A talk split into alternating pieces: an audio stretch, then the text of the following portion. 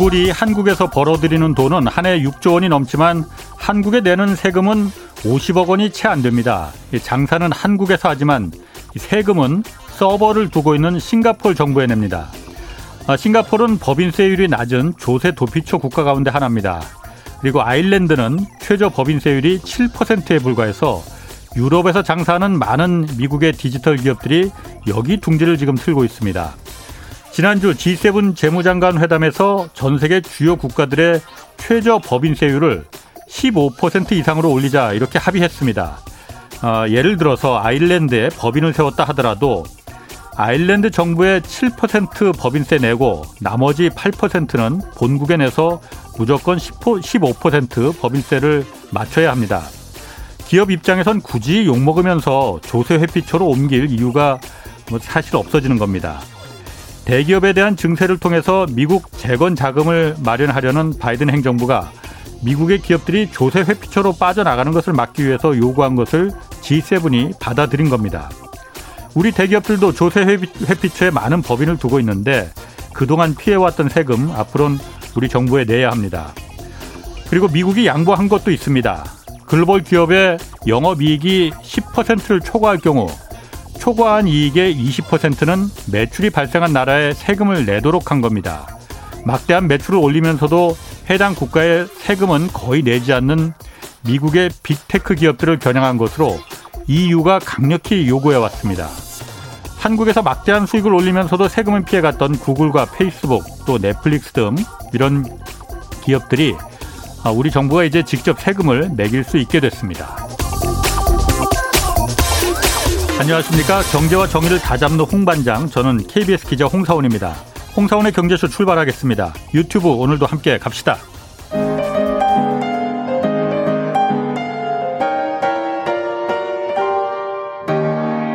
경제 방송 많으면 많을수록 아무거나 들으시면 큰일 납니다. 홍사훈의 경제쇼를 전적으로 믿으세요.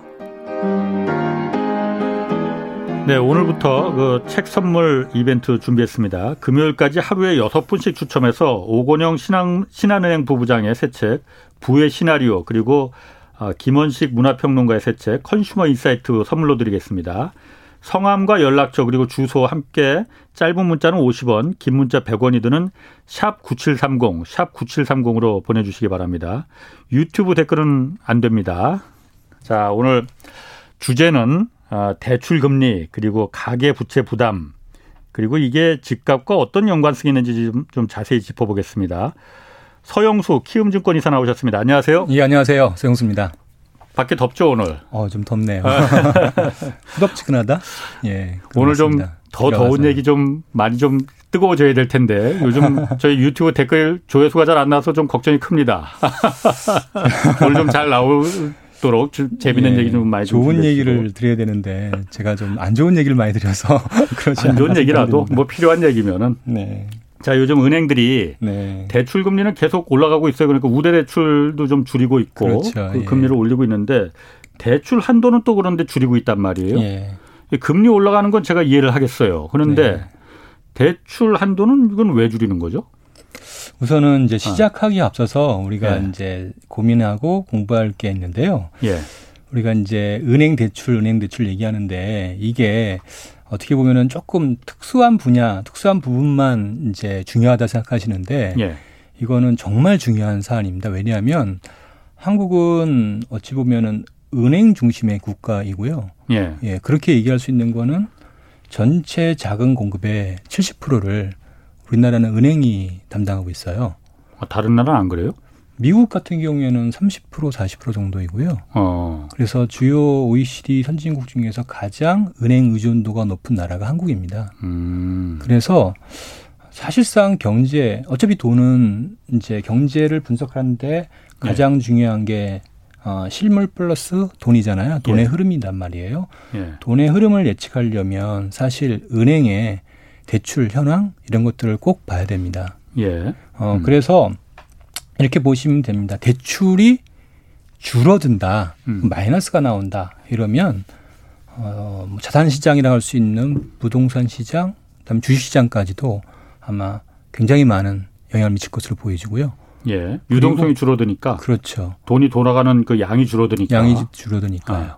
반대로 이제 증가율이 둔화되면 예. 상승률이 좀 떨어지는 현상이 나타날 겁니다. 음. 지금 지금 나타나는 현상은 지금 이제 과도하게 많이 증가했던 이 순중 증가율이 예. 좀 빠르게 둔화되고 있는 예. 그런 상황이다라고 볼 수 있습니다. 그래요. 예.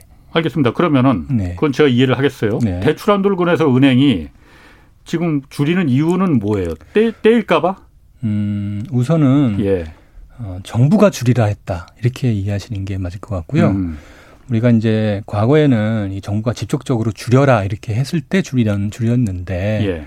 어, 이제는 이제 그렇지는 않고요. 예. 여러 가지 이제 어, 대출 규제 어, 정책을 내놓잖아요. 예. 근데 이제 이렇습니다. 어, 대출 규제와 금리 규제를 같이 하게 되면 예. 그러면 은행들이 대출 규제를 처음에는 한다고 하는데 예. 어, 규제를 피해서 다른 형태로 대출을 하게 되거든요. 그게 그래서 잘 안 먹힙니다. 음. 예를 들면 2017년도에 이제 파리 대책 나오고 금리를 올렸는데 예. 은행 대출이 오히려 늘어났어요. 음. 음 그때는 금리를 경, 올렸는데도 예 기준금리를 예. 올렸는데도요. 그때는 뭐 어, 인터넷 은행도 풀어주게 되고 정부가 예. 가능하면은 가격을 다시 말하면 금리를 낮추도록 요구했거든요. 예. 그러니까 이런저런 이유로 이제 다른 방법으로 대출을 늘렸던 거죠. 예. 근데 지금은 좀 상황이 다릅니다. 지금은 어, 정부가 금리 인상을 좀 어느 정도를 용인하고 있습니다. 예. 지금 아시다시피 뭐 하는 기준금리가 올라가지 않았잖아요. 0.5%잖아요. 그렇죠. 예. 근데 신용대출 기준으로는 8개월 만에 대략 80bp, 0.8%포인트가 올랐고요. 예. 어, 가계 대출 전체만 놓고 보더라도 대략 0.3%포인트 이상 올랐습니다. 예. 굉장히 많이 올라간 거고요. 예. 뭐 이거는 뭐 기준금리 인상 이상의 효과가 있다는 거고요. 예. 그렇게 이제 대출금리를 올린다는 거는 어떻게 하는 거냐? 일반적으로 한도와 금리를 같이 올리거든요. 예, 음. 이렇게 하는 거고요. 은행 예. 입장에서는 어, 대출이 줄어들어도 가격을 통해서 이걸 보존할 수 있으니까 예. 충분히 이제 음. 어, 대출 축소를 좀 진행하고 있는 거죠. 음. 아니 그래도 이해를 못 하겠는데 그 대출 한도를 그럴까 그럼 정부가 아까 말씀하시기를 줄이라고 지금 했다는 거 아니에요? 말씀 잘 아시다시피 최근 그러니까 2020년 11월 어, 가계 어, 신용 대출에 대해서 대출 규제가 있었잖아요. 예, 예. 그 이전에 여러 차례 음. 주택담보대출 규제 있었고요. 아. 전세자금 대출 규제 예, 예, 있었고요. 이런 것들이 많이 있었는데 예. 별로 이게 이제 효과가 안 나타난 거죠. 예. 왜 금리를 계속 규제를 하니까 예, 예. 편법을 써서 음. 대출을 음. 했었는데 음. 이제 굳이 편법을 쓸 일이 없게 된 거죠. 예, 예. 그러니까 이제 은행들이 적극적으로 대출을 이제 줄이기 시작하는 음, 음. 한도를 줄이고요, 예. 금리를 올리고요 예. 이런 정책을 취하는 거죠. 그렇군요. 왜 그 정부에서 얼마 전에 그 가계 종합 대책, 그 가계 부채 종합 대책 이제 그 내놨어요. 그리고 아, 7월부터 지금 그 DSLR, DSR, DSLR이란다. 용어가 참 복잡합니다. 뭐 그렇죠. 뭐 LTV, DSR, 예. 뭐 DTV, 뭐 근데 DSR이라는 걸 지금 그 어, 적용하겠다고 하는 거잖아요. 그렇죠. 총부채 원리금 상환 비율 어렵습니다. 그러니까 예. 모르시는 분들 많아요. 예. 그러니까 그게 뭔가요? 어. 이제 원금과 이자를 보통 이제 빚을 내면 대출 예. 받으면 내잖아요. 예. 근데 원금과 이자를 1년에 음. 대략 이제 내가 내는 소득의 몇 프로를 이제 원리금을 내냐 이렇게 계산하는 거예요. 예. 그래서 이제 보통 어 40%를 규제하거든요. 예. 상식적으로 생각해 보면은 이게 이제 소득이 예. 이제 세 후가 아니라 세 전 소득이거든요. 예, 예. 그러면은 이제 세금 내야 되고요. 예. 관리비 내야 되고 교육비 내야 되고 뭐 해야 되잖아요. 그러니까 그 기준을 이제 원리금 내는 거를 40%로 해야만 예. 굳이 이 대출을 받고 또 추가로 대출을 음. 안할 거 아닙니까? 예, 예. 만일 그게 70% 80% 100%라고 가정한다라면 음. 어떻게 됐을까요? 당연히 추가 대출을 받아서 원금과 이자를 갚아야겠죠. 음. 아니면 예, 돌려막기 한다 이거죠. 그렇죠. 예. 아니면 원금을 갚지 않는 대출을 쓰던지요. 예. 두 가지 선택하겠죠. 아, 그렇겠죠. 이자만 내는. 이자만 예. 내는. 음. 음. 대략 한국의 실질 DSR은 못해도 평균 기준으로 70에서 100% 정도 되거든요. 지금 현재 네. 사람들이 네. 예. 돈 빌리는데. 예. 그러니까 어. 거의 대부분의 사람들, 상당 부분의 사람들이 예. 어, 자기 소득으로는 예. 원리금을 못 갚는다. 음. 그 뜻이거든요. 가만있어라. 예를 든다면은 네. 그러면은 지금 DSR을 지금 40% 40% 지금 규제한다는 거잖아요. 예. 그러면은 제가 만약 연봉이 4천만 원이야. 예. 4천만 원이면은 1억으로 가정하면 쉽죠.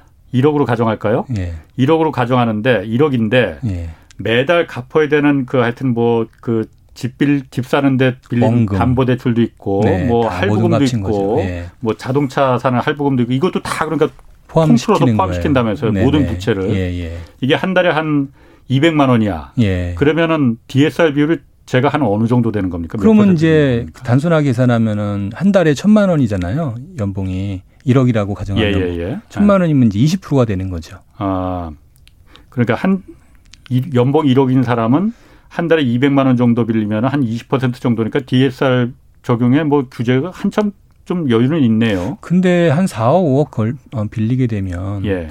어, 한 달에 내는 게 한 400만, 500만 원 되잖아요. 집을 사면 크게 빌리니까. 그렇잖아요. 예. 아. 그러니까 이제 거기서부터 걸리기 시작하는 거고요. 그래요. 네. 그러면은 지금 예를 들어서 집 사는 데는 그런데 주택담보대출 같은 거는 굉장히 기간이 길잖아요. 뭐 그렇죠. 5년 만에 갚으라 이런 것도 아니고 뭐 10년, 20년 이렇게 길게 장기 대출도 하잖아요. 그럼 원리금 비율도 좀 적어질 거 아니에요. 그럼에도 불구하고 원금을 내잖아요. 예. 그래서 예를 들어서 이제 한 대략 한 4% 정도 대출금이다라면 예. 원금을 내면은 내가 이제 캐시 개념 개념으로 내가 예. 내는 비율이 어 원금의 한 8% 정도 낸다 보시면 됩니다. 음. 거기에다가 예. 이제 보통 집을 살때 예. LTV가 40% 50% 정도잖아요. 그러니까 신용대출 예, 통해서 예. 집을 사죠. 같이 합쳐서 집을 사거든요. 그러니까 주택담보대출로만은 돈이 모자라니까. 모자라니까 그게 예. 일반적이고 예. 통계에 따르면 50% 이상이 같이 사용한다고 하니까 예. 그렇게 해서 집을 사거든요. 예.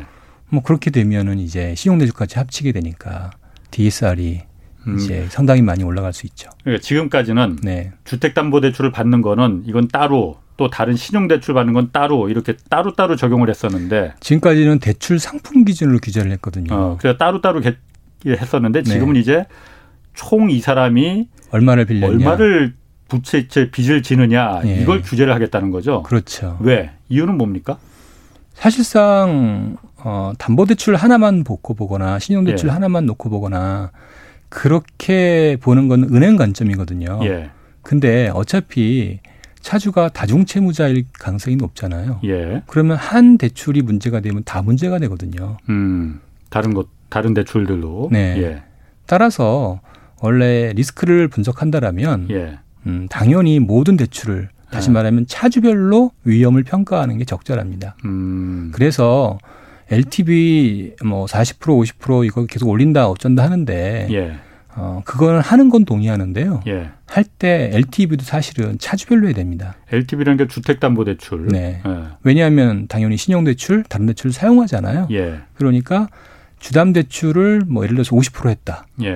예. 신용대출을 안 쓰는 사람은 50%만 적용되지만 예. 신용대출을 쓰는 사람은 그게 60% 70% 넘을 수 있거든요. 그러니까 전체 부채 비율은 그렇죠. 어. 어차피 뭐빚 못 갚으면 다 연체가 되고 다 파산하는 건데 신용대출로 돈 빌리나 주택담보대출로 돈 빌리나 그냥 돈을 빌리는 거니까 특히나 또 한 은행에서 다 빌리는 경우도 많고요. 예. 그래서 음. 이 상품별 LTV 이런 어, 리스크 관리는 예. 별 의미가 없습니다. 음. 그러면은 지금 정부에서 그 DSR 이 DSR 네. 이걸 하는 도입 이제 7월부터 하겠다는 거는 당장 하면 너무 충격이 크니까 2년 동안에 나눠, 나눠 서 좀 이제 천천히 좀 강도를 높이기로 했다고 해요. 예. 그런데 이게 가계부채가 지금 너무 심각하니 이게 잘못하면 다 내관이 돼서 터질지 모르니 지금 관리하겠다는 의미에서 하는 거잖아요. 너무 늦었죠. 얘기 나온 지가 2년이 넘었는데 그렇죠. 이제사 어. 어, 도입하고 그것도 또 단계적으로 한다니까 예. 사실상 좀 뭐 뒤늦은 조치 이렇게 아니, 늦었다 하더라도 네. 지금이라도 그러니까 어쨌든 하는 거는 뭐 그나마 다행이라고 봐요. 네, 맞습니다. 그러면은 예. 근데 지금 또 정치권에서 무주택자들 그러니까 집 살 수 있는 여력을 좀 주기 위해서 어차피 자기 돈만으로는 못 사니까 LTV 아까 말한 그 담보 대출 비율 이거 좀 더 높여 주겠다는 거잖아요. 네, 그렇죠. 좀 반대되는 거잖아. 이거하고 LTV하고 DSR하고 따로따로 가는 거예요? 그러게 말입니다. 어, 어. 현실적으로 이 부분이 좀 예. 아, 문제가 될 수 있는 부분이 충분히 있다 예. 말씀드릴 수 있는데요. 다만 그래도 정부가 DSR 규제는 풀지 않았어요. 예. 그래서 DSR을 적용한다라면 예. 어느 정도 그 어, 과도한 이제 부채 위험을 늘리는 거는 어, 컨트롤 된다라고 볼 수 있을 것 같아요. 그러니까 DSR을 40%로 계속 규제를 갖고 간다면은 네. 주택담보대출을 그 집값에 비례해서 내가 뭐 50%든 60%든 늘려주는 만큼 받을 수가 없는 거겠네요, 그러면은. 근데 이제 아셔야 될 건 아까 말씀드렸듯이 이게 차주별이잖아요. 예, 예. 상품별이 아니라. 차주별이라는 거그 개인별. 개인별. 빌리는 사람. 네, 맞습니다. 예. 그래서 상품별로 분석한다고 한들 의미가 없는 게 실질적으로 상품별로만 놓고 본다라면. 예. LTV 뭐 60% 70% 상관없거든요. 예. 근데 문제는 LTV 60% 70%에 신용단출을 얹혀서 그러거든요. 그렇지. 예. 어, 그게 문제인데 예. DSR을 딱 규제를 해버리면 예. 그게 어려워지거든요. 그러니까 의미가 없는 거네요, 그러면. 그래서 어, 큰 의미가 사실상 예. 없고요. 예. 어, 또 하나는 이제 금융소비자보호법이 도입됐죠. 금소법. 예, 이게 예, 예. 핵심인데요. 그게 왜? 그거하고 무슨 상관이 있죠, 이게? 금소법의 핵심은 뭐냐면 과잉 대출 금지하라는 거거든요. 어, 금소법이라는 게 예.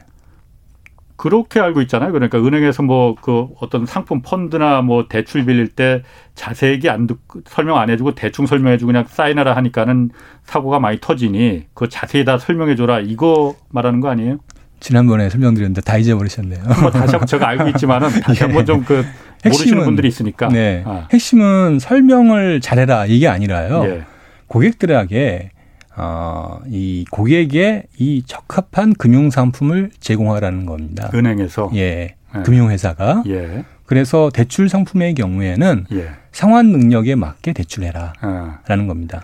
다시 말하면 뒤집어서 얘기하면 과잉 대출하지 말라, 아. 약탈적 대출하지 말라. 음. 만일 약탈적 대출하고 과잉 대출하면 그 책임 은행에 있다.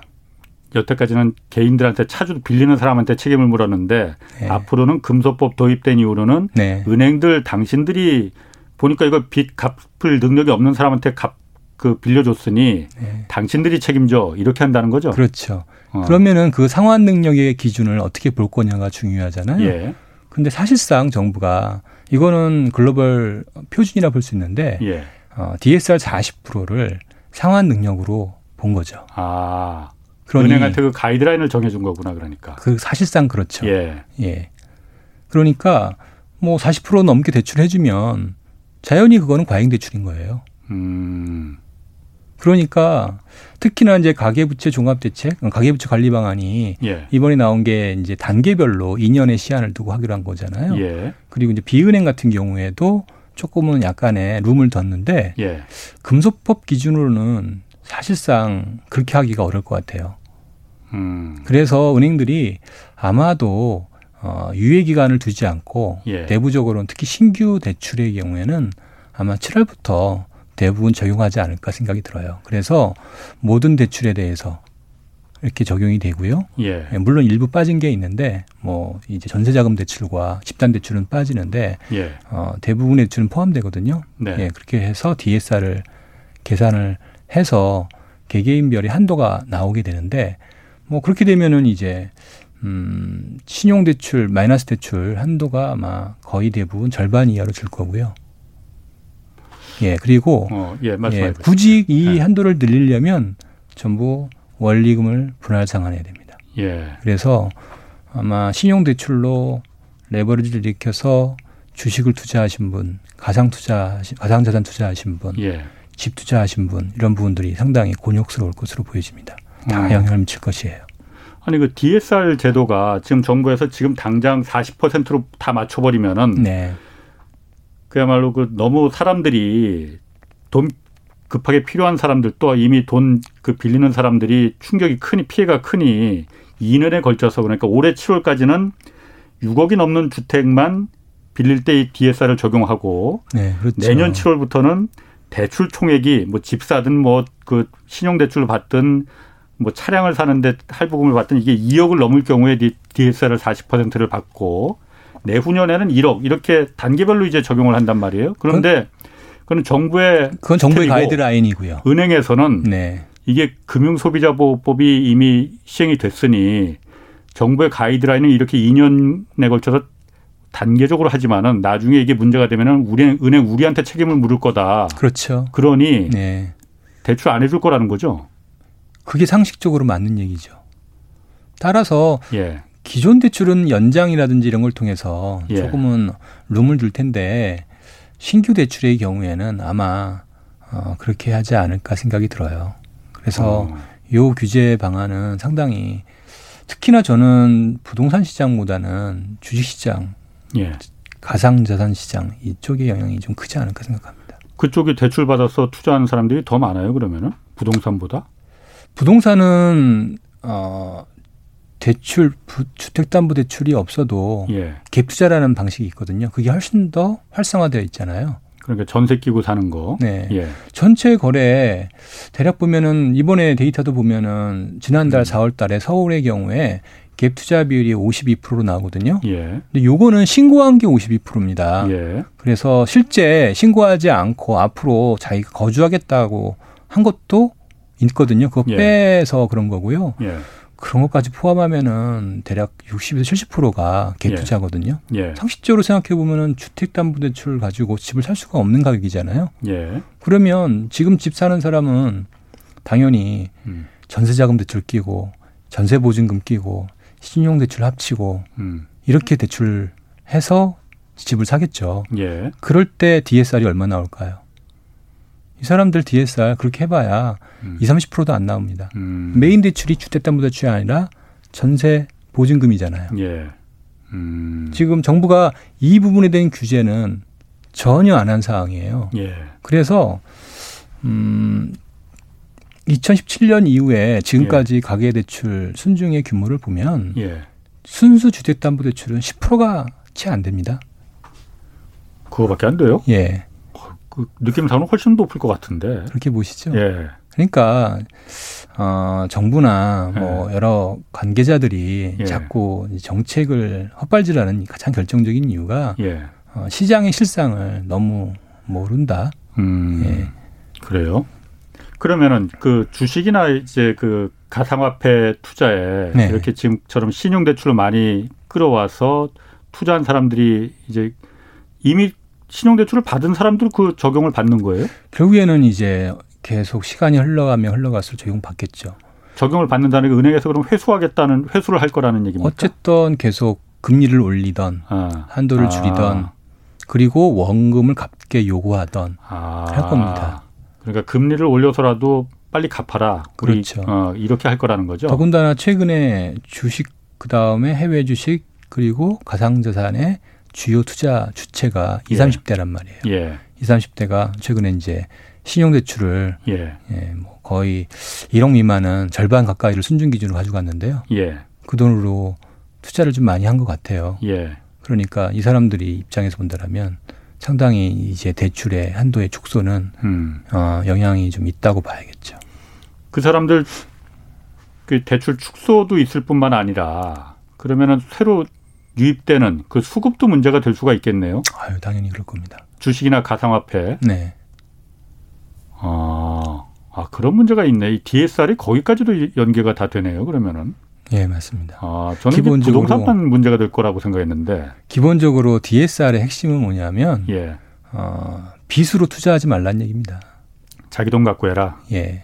그건 사실 맞는 말이긴 한데. 음, 늘 말씀드리지만 대출은 예. 어, 향 정신성 의약품과 같이 꼭 써야 되는 사람들만 쓰는 예. 거지. 예. 그것 가지고 투자했다가 문제가 되는 것. 그거에 대한 책임은 누가 지냐? 예. 예. 개인뿐만 아니라 은행이 지라는 얘기입니다. 그건 사실 원론적으로는 굉장히 맞는 말입니다. 그리고 그게 바로 국가가 해야 할 일이고 은행들이 해야 할 일인데 네. 여태까지 그게 풀어놨기 때문에 사고가 터지면 항상 크게 터진 거였잖아요. 그렇죠. 알겠습니다. 그러면은 부동산 쪽으로 좀 다시 그럼 가봐서 네. 지금 LTV 아 DSR을 이렇게 그 꽉 40%로 묶어서 네. 하면은 정부의 정책 이 가이드라인보다도 훨씬 앞서서 은행들이 이제 더 쪼일 거다. 그렇죠. 그 부분 그럴 듯해요 매우. 네. 그러면은 당연히 돈 필요한 사람들은 1금융권 말고 2금융권, 제2금융권으로 아니면 사채로다가 갈 수 있지 않겠습니까? 그쪽은 아무래도 규제가 더 느슨할 거 아니에요. 그리고 빌리기도 더 쉽고. 그러면은 정부가 의도한 거는 가계부채를 좀 규제하기 위해서 그러니까 좀 아, 알아서 좀 절제해라라는 의도인데 오히려 더 이걸 악화시키는 그 악효 그 역작용이 있지 않을까요? 어, 금소법의 핵심이요. 예. 금융소비자보호법의 핵심이 어, 동일 기능 동일 규제라고요. 예. 어, 대출은 음. 과거에는 뭐 저축은행, 뭐 P2P, 일반은행 다 대출 한도가 달랐거든요. 예. 이제는 그게 없어지게 돼요. 다 똑같아요? 네, 다 똑같아요. 제2금융권도? 네.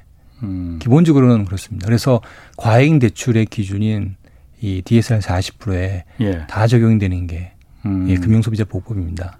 다만 어, 말씀하셨듯이 이제 그걸 도입하기에는 좀 파장이 크잖아요. 예. 그래서 약간의 유예 기간 또는 이렇게 여유를 지금 두고 있는 상황이어서 그래서 2년 2년 동안 차근차근 실행하겠다는 거 아니에요? 하지만 금소법은 지금 시행했잖아요. 그러니까, 그러니까 문제되면 어. 제2금융권이든 제1금융권이든 문제되면 예. 결국에는 그거에 대한 책임은 과잉대출이기 때문에 은행이 또는 금융회사가 책임져야 되거든요. 예. 그러니까 그것을 벗어날 수는 없어요. 음.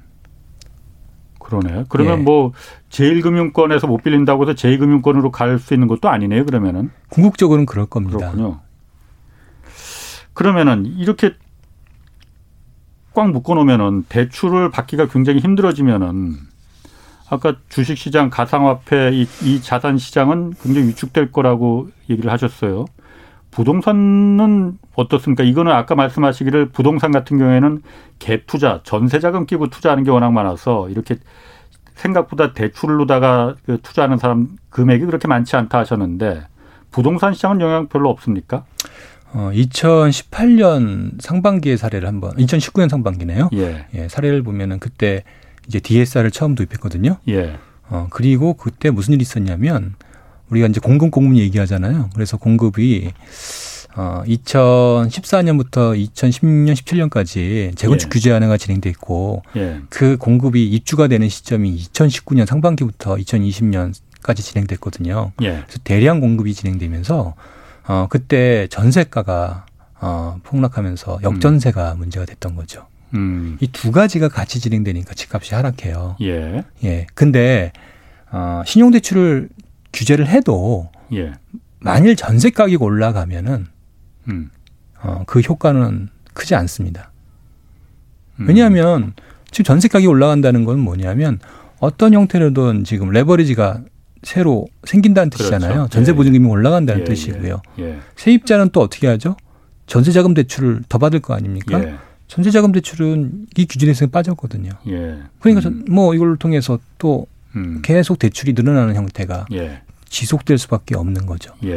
예. 더군다나 갭 투자 방식으로 계속 투자를 하기 때문에 예. 아까 갭 투자는 DSR을 반영 안 된다고 그랬잖아요. 예, 예. 예 그러니까 얼마든지 아. 갭 투자는 유지할 수 있는 거예요. 중요한 핵심이 뭐냐면 예. 전세 가격 상승이냐 아니냐의 이슈인데 예. 지금 전세 가격이 그야말로 최악인 상황입니다. 뭐 요즘 임대차 3법 완성되면서 뭐 전세 뭐 힘들다고는 해요. 네. 제가 이제 하도 이 부분이 이슈화돼서 예. 제가 이제 어, 전수조사 형태로 샘플링 예. 전수조사를 했습니다. 그래서 예. 어, 서울 및 주요 지역의 가장 단지가 큰 아파트를 몇 개를 뽑아가지고 예. 어, 실제 계약갱신이 얼마나 이루어지는지 음. 신계약이 전세 가격이 얼마나 올랐는지를 저희가 분석을 해봤습니다. 예. 예. 계약갱신 청구권 행사 비율이 50%밖에 안 됩니다. 음. 예. 그리고 신계약의 예. 계약 가격 상승률이 YOY 30%입니다.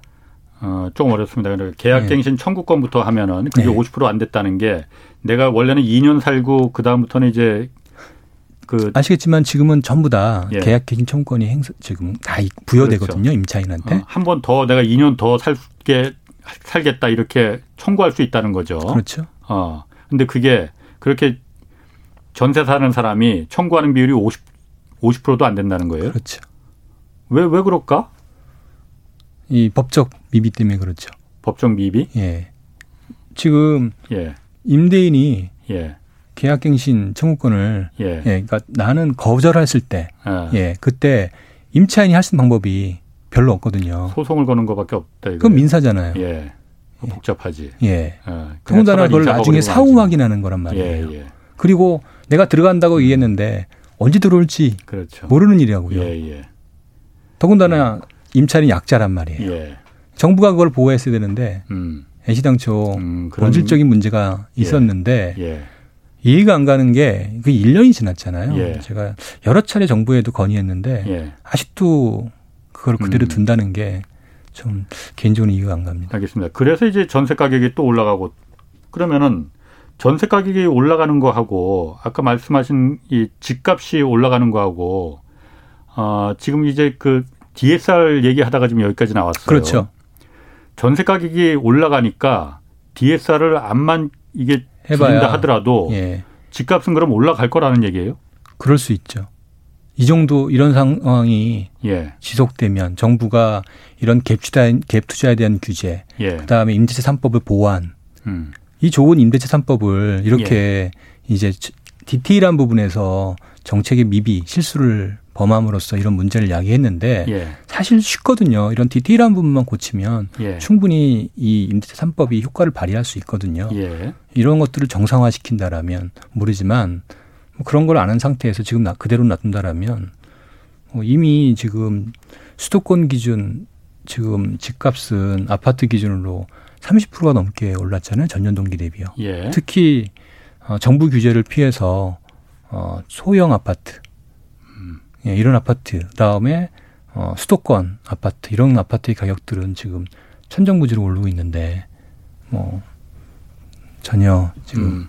예. 아니 그런데 그거는 지금 서이사님 얘기는 어, 전세 가격이 충분히 올라서 다른 뭐 굳이 대출을 안 받고 이렇게 하더라도 그 전세값을 레버리지로 이용해서 집을 충분히 살 수 있으니 그래서 이제 집값이 계속 올라갈 거다라고 말씀하신 그 그것도 있고요. 잖아요 그것도 아. 있고요. 아까 네. 말씀드렸지만은 DSR에 네. 말씀드린 것 같이 전세자금 대출은 빠져 있거든요. 빠져 있으니까. 예. 아. 그러니까 어쨌든 전세 가격이 올라가면 전세자금 네. 대출을 순증은 계속 올라갈 거 어, 아닙니까? 어, 알겠습니다. 예. 그럼 그러면은 그런 논리로 해서 집값이 올라간다면은 집을 사는 사람들은 아 내가 저 집을 사서 전세 가격으로 충분 전세값으로도 충분히 이걸 그 커버할 수 있으니 또 한 채 사서 돈을 벌어야지 이래야만이 집을 사는 거잖아요. 그것만 있는 게 아니라 예. 이제 내가 세입자란 말이에요. 예. 근데 지금 어 30%가 올랐어요. 예. 집도 없어요. 예. 방법은 집 사야죠. 예.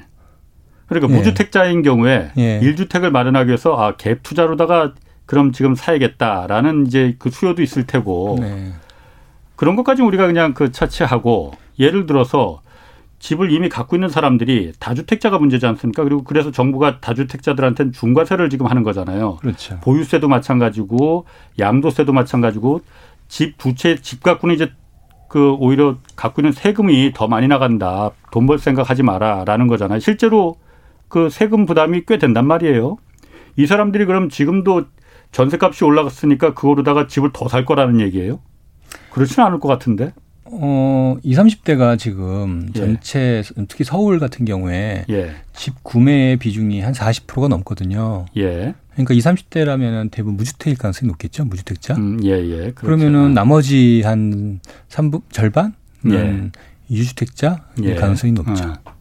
아, 그러면 어쨌든 무주택자가 그런 갭 투자를 통해서 전세 가격이 계속 그 받쳐 주니까 그렇죠. 그걸 통해서 이제 집을 자꾸 살려고 하는 그 심리가 생길 거라 이거죠. 그래서 이제 집값이 계속 올라갈 거다. 그러니까 지금 집값 상승은 무주택자의 투기 수요가 주도했다 이렇게 봐야겠죠. 음, 뭐 그거는 맞습니다. 일부 그 그 좀 불안한 심리 그리고 지금 안 사면 안 된다. 아, 라는 그 심리가 충분히 작용했을 거는 같아요. 네. 알겠습니다. 아, 그러면은 저희 홍남기 부총리가 지난주에 그 얘기 했잖아요. 그러니까 경제장, 어, 부동산 대책 장관 회의 하면서 집값 거품이 지금 2008년도에 경제 금융위기 있었지 않습니까? 그때 집값이 그때하고 지금 거의 지수로 보면 거의 똑같다. 그때도 거품이 많았는데 지금도 이 정도 거품이 있는 거다. 근데 왜 굳이 2008년 금융위기를 예로 들었냐면은 그 거품이 2008년 금융위기 거품이 터지자마자 집값이 계속 내려갔잖아요. 한 5년간 많이 내려갔단 말이에요. 그렇죠. 예. 그때 막 사방에 미분양 막 넘쳐나고 막 그리고 곳곳에 뉴타운들 뭐 지정 해제하고 그랬었거든요. 이거 봐라. 그러니 지금 집 사는 거 집값 안 올라간다. 오히려 내려갈 가능성이 있는 거다. 이런 어떤 경고를 한 거나 마찬가지라고 저는 들었거든요. 우선 이제 생각해야 될 게 두 가지인데요. 예. 이제 글로벌리 한번 비교해 볼 필요가 있습니다. 어차피 예. 어, 하반기에 이제 여러 가지 금융 불안 이슈가 있잖아요. 특히 금리 예. 인상 같은. 예. 그래서 글로벌리 이제 부채 문제가 이슈화될 가능성이 있잖아요. 부채 문제. 그렇죠. 예, 예. 예. 그 가능성을 아. 우선 가정해 보자고요. 예, 예. 어, 그렇게 놓고 봤을 때 전 세계 주요 국가 중에서 예. 가장 집값이 많이 많이 오른 나라. 한국입니까? 한국이고요. 아. 두 번째. 예. 어, 오른 게 또, 어, 다는 아니거든요. 예. 어, 다른, 미국도 많이 올랐습니다. 예. 뭐 물론 한국보다는 적게 올랐지만 중요한 건 뭐냐면, 어, 그 오르는 과정이 중요한데, 예. 이게 오르는 게 어, 빚에 의해서 오르냐. 빚? 빚. 아, 빚. 예, 아, 투기의 예, 예. 수요에 의한 아, 아. 대출로 의해서 예. 대출에 의해서 집값이 오른 거냐. 예, 예. 아니면 다른 요인의 집값이 오른 거냐. 음. 미국 같은 경우에는 집값이 이제 전년 동기 대비 3월 달에 한 13% 올랐거든요. 케이스 예. 실러 지수 기준으로. 근데 모기지 대출은 감소했어요. 모기지 대출은 예. 어, 그럼 빌려서 산, 산 사람들은 없다는 얘기예요. 산게 아니에요. 아. 예. 공급이 부족한 것과 예. 그 다음에 펀드에서 산 겁니다. 예. 펀드에서. 음, 음. 예. 그래서 집값이 많이 오른 지역이 어디냐면은 다 관광지, 샌디에고라든지 음. 피닉스 혹시 아세요? 예. 예. 예. 캐년 많은 데입니다. 예. 예. 예 이런데. 음. 그 다음에 템파라고 거기도 이제 유명한 플로리다 관광지거든요. 예. 이런 데가 가장 많이 올랐습니다. 예. 실제 그 외에 나머지 LA라든지 샌프란시스코랑 뉴욕은 별로 많이 안 올랐어요. 실제로 사람들이 살기 위해서 그 지어진 집은 그렇게 값이 안 올랐다는 거예요? 은행이 대출을 안 해줬거든요. 음. 별로. 음. 그러니까 어찌 보면은 금융의 관점에서 리스크는 굉장히 적은 거예요. 그럼 한국은 거기하고 다르다 이거죠? 한국은 예. 대출에 의해서 집이 예. 집값이 올랐는데 예. 2008년과 지금의 가장 큰 차이는 뭔지 아세요? 2008년도에는 주택 담보 대출로 예. 예. 집값이 오른 거예요. 예. 지금은 전세로 갭 투자로 집값이 오른 겁니다. 리스크 측면에서 본다라면은 어, 예. 이거는 뭐 몇 배 이상 높은 겁니다. 따라서 해외 쪽에서 부채가 문제가 돼서 우리가 자산 시장이 꺾인다라면 지금이야 계속 오르겠지만 어 해외에서 문제가 되면 그거는 무조건 꺾일 수밖에 없을 거란 말이에요. 예. 그때의 어. 리스크는 한국이 전 세계 주요 국가 중 가장 높다고 보는 게 맞습니다. 음. 2008년하고 지금하고 다른 게 2008년에는 주택담보, 주택담보 대출, 예. BJ에서 산 사람들이 투기성으로 많이 산 거고 그렇다 하더라도 주택담보 대출의 경우에는 만기가 대략 15년, 30년이거든요. 만기가 예. 길기 때문에 문제가 될 게 없습니다. 예. 원리금만 아. 어떻게 갚으면 되니까 예. 원금 못 갚으면 이자 원금 유예시켜 주면 되고요. 예, 예. 근데 이 갭 투자로 산 사람들은 사적 대출, 이 전세 보증금이 메인이에요. 예. 만기 2년짜리입니다. 집값 빠지면은 바로 문제될 수 있는. 음. 이거는 정부가 개입해서 해결할 수 있는 방안이 별로 없어요. 예. 예.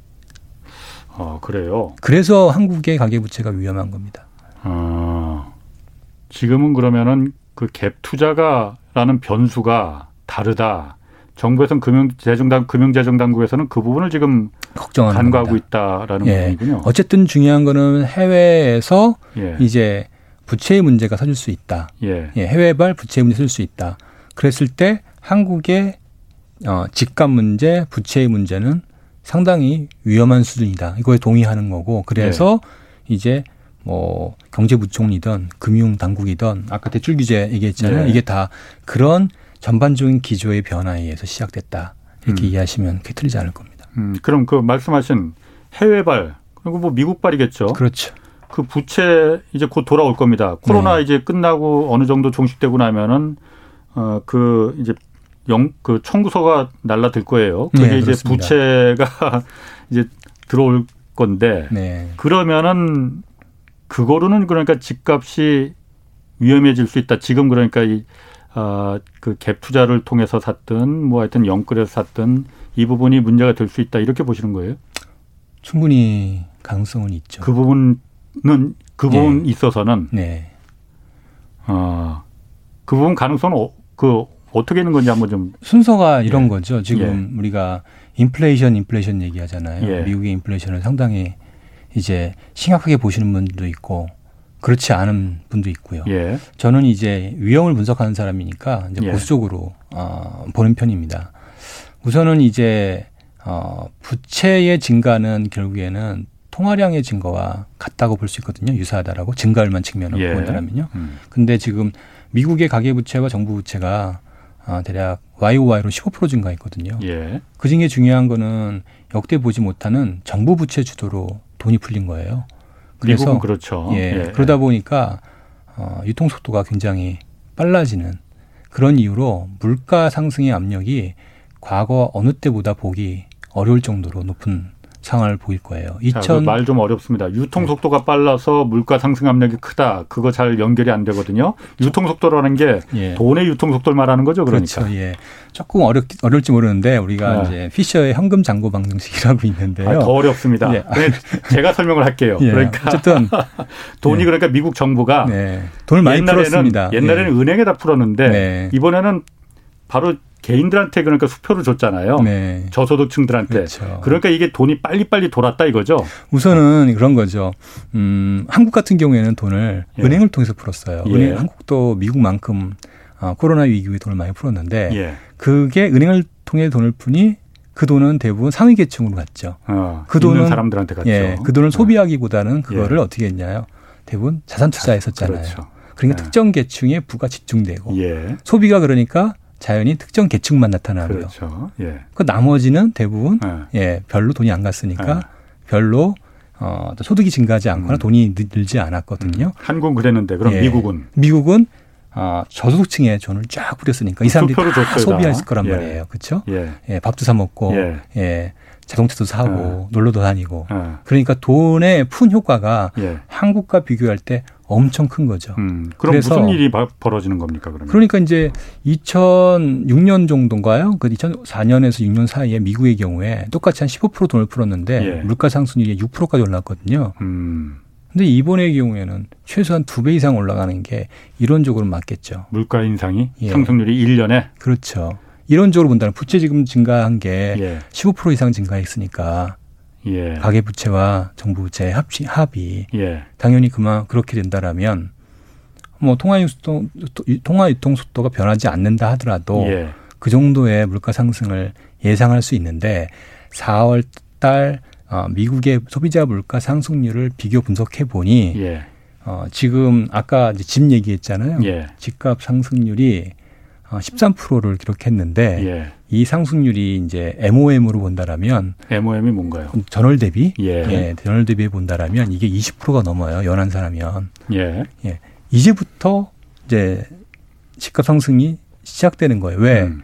아까 말씀드렸듯이 지금의 집값 상승은 공급 부족 그리고 펀드의 투자 예. 이거거든요. 가계의 대출 수요 증가, 그러니까 자기가 모기지를 일으켜서 집을 사는 게 별로 많지 않았는데 예. 락다운이 풀리면은 음. 본격적으로 집을 산단 말이에요. 그렇게 예. 해서 예. 그럼 집값을 감당하기가 어려울 거예요. 예. 그러면 어, 소비자 물가 지수의 가중치가 미국의 경우에 이게 집하고 렌트가 33%에 해당됩니다. 음. 그러니까 이쪽에서 올라와 버리면 감당이 안 되는 물가가 거예요. 훨씬 더 올라갈 거라 이거죠. 그 밖에 기타 최근에 외식비라든지 이런 네. 쪽에서 굉장히 빠른 속도로 물가가 올라가는데 이제 반영되기 시작하고 있거든요.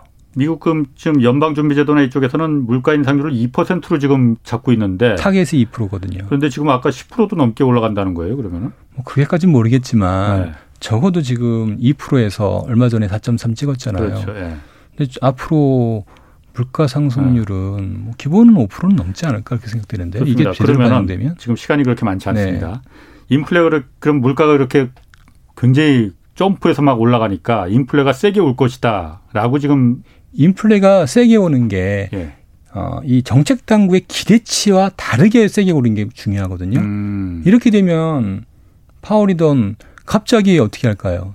돈을 테이퍼링이든 뭐든 예. 갑자기 허둥지둥 어. 예, 돈을 회수하려고 할 거라고요. 허둥지둥 하는 게 제일 우려스러운 거죠. 저는 사실 아. 그게 더 예. 우려스럽거든요. 예. 허둥지둥 올리면 당연히 글로벌 유동성이 위축될 거고 예. 그 과정에서 글로벌 금리 오를 거고 예. 그 과정에서 글로벌 자금들 한국에 투자했던 외국인 자금들이 특히 채권 같은 경우에 예. 해외로 빠질 가능성이 있는 거고요. 뭐 안 빠지게 하려면 우리가 더, 별도로 더 높게 올리는 수밖에 없는 거겠죠. 예. 그렇게 되면 그렇게 아, 그 모든 가정이라는 게 인플레가 굉장히 세게 올 거라는 가정에서 지금 보시는 거예요. 근데 그건 시간의 문제인 게 어쨌든 전 세계가 미국뿐만 예. 아니라 돈을 많이 풀었거든요. 예. 평균 OECD 저 10개 선진국 기준으로 어 1년간 부채 증가율이 한 음. 12% 정도 되거든요. 예.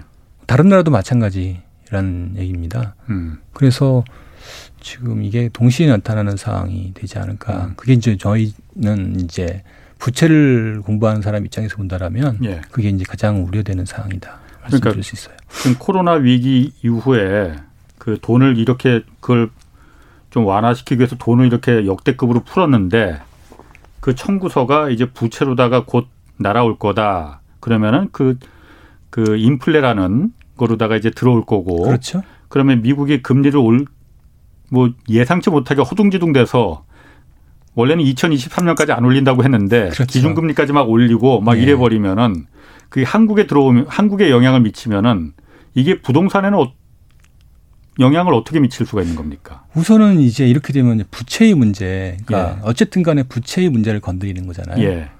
어, 대출이 급격, 급격히 공급이 줄어든다든지 예. 이렇게 되면은 뭐 부동산 시장도 이제 어느 정도 영향을 미치겠죠. 근데 아까 레버리지가 아. 이제 한꺼번에 진행되면 예, 예. 말씀드렸지만 어, 어차피 부동산도 자산이거든요. 예. 심리가 굉장히 클 거라고요. 예. 어쨌든 음. 이런 현상이 글로벌리 나타난다면 가장 유동성이 떨어지는 부동산에 대한 음. 이제 매도 압력들이 뭐 상당히 생길 수 있죠. 아까 말씀하시기로 어쨌든 한국의 부동산은 2008년하고도 달리 그러니까 빚내서 산 거보다는 갭 투자 전세 그게 빚내서 산 거니까요. 어 아니 그러니까 예. 빚내서 샀다고 내 돈으로 산게 어. 얼마 안 되니까. 아 전세 들어온 사람이 또 빚을 냈으니까. 아니 어쨌든 전세 예. 보증금 예. 예. 내가 집을 10억짜리 살때 예. 전세 보증금 7억에 예. 신용 대출 1억에 뭐 이렇게 예. 해서 산 거 아닙니까? 예, 그러면 LTV 80에서 90%에 산 건데 집값 뭐 10% 20% 빠지면 바로 음. 깡통이거든요. 아. 전세값이 그러면 전세값도 내려가고 그러면 그게 연쇄적으로 하나하나 도미노처럼 다 쓰러뜨리겠군요, 그러면은. 그게 이제 2009년 상반기 나타난 현상이거든요. 예. 예 그때 그래서 예. 어, 전세 가격이 역전세가 나타나면서 집값이 예. 어, 경기도 지역을 중심으로 급격히 하락했거든요. 그렇군요. 네.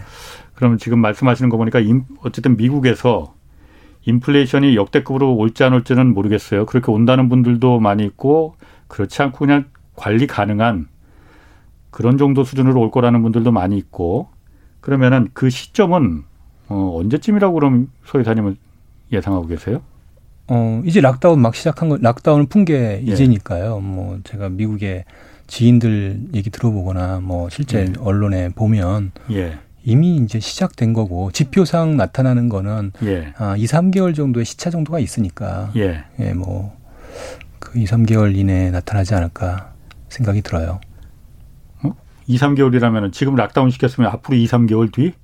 이미 이제 그게 계속 아. 반영되는 거죠. 그러니까 당연히 지금 4.3 나왔고 예. 뭐 이번 달 아. 얼마 찍을지 모르겠는데 예. 예. 상당히 이제 높게 높게 나올 거고 예. 계속 높게 나올 가능성이 있을 거란 얘기죠. 아, 그러면은 미국 그 연준이나 금융재정당국에서 허둥지둥 할 가능성이 있다. 그렇게 나오면은 뭐 그러지 않을까 생각이 되는 거죠. 그러면은 원래 그 파월 연준 의장이 2023년까지는 절대로 기준금리 안 올릴 테니까 걱정하지 마시라. 뒤통수 칠 일 없다라고 했는데 그렇게 허둥지둥하다 보면은 뒤통수 칠 수도 있는 겁니까? 중앙은행의 역할이 뭡니까? 결국에는 물가 안정 아닙니까? 예. 본질적인 어, 중앙은행의 책임을 언제까지 어디까지 방기할까요? 예. 2%가 자기네들 타깃인데 예. 뭐 4% 넘었고 이미 그게 예. 뭐5% 6% 간다라고 가정해 본다라면 예. 어 그렇게 기존의 스탠스를 유지한다는 거는 예. 쉽지 않겠죠. 그럼 그저 5% 6%까지 그냥 예상하지 못한 정도로 급격하게 올라가면은 그게 한국까지도 빨리 그 영향이 바로 올 수가 있는 겁니까? 어, 우선은 금리를 또는 어, 우리가 이제 제일 걱정하는 게 테이퍼링이니까요. 네. 알겠습니다. 와, 오늘 거기까지 해야 되겠어요. 고맙습니다. 서영수 키움증권 이사였습니다. 자, 내일 뵙겠고요. 저는 지금까지 경제와 정의를 잡는 홍반장이었습니다.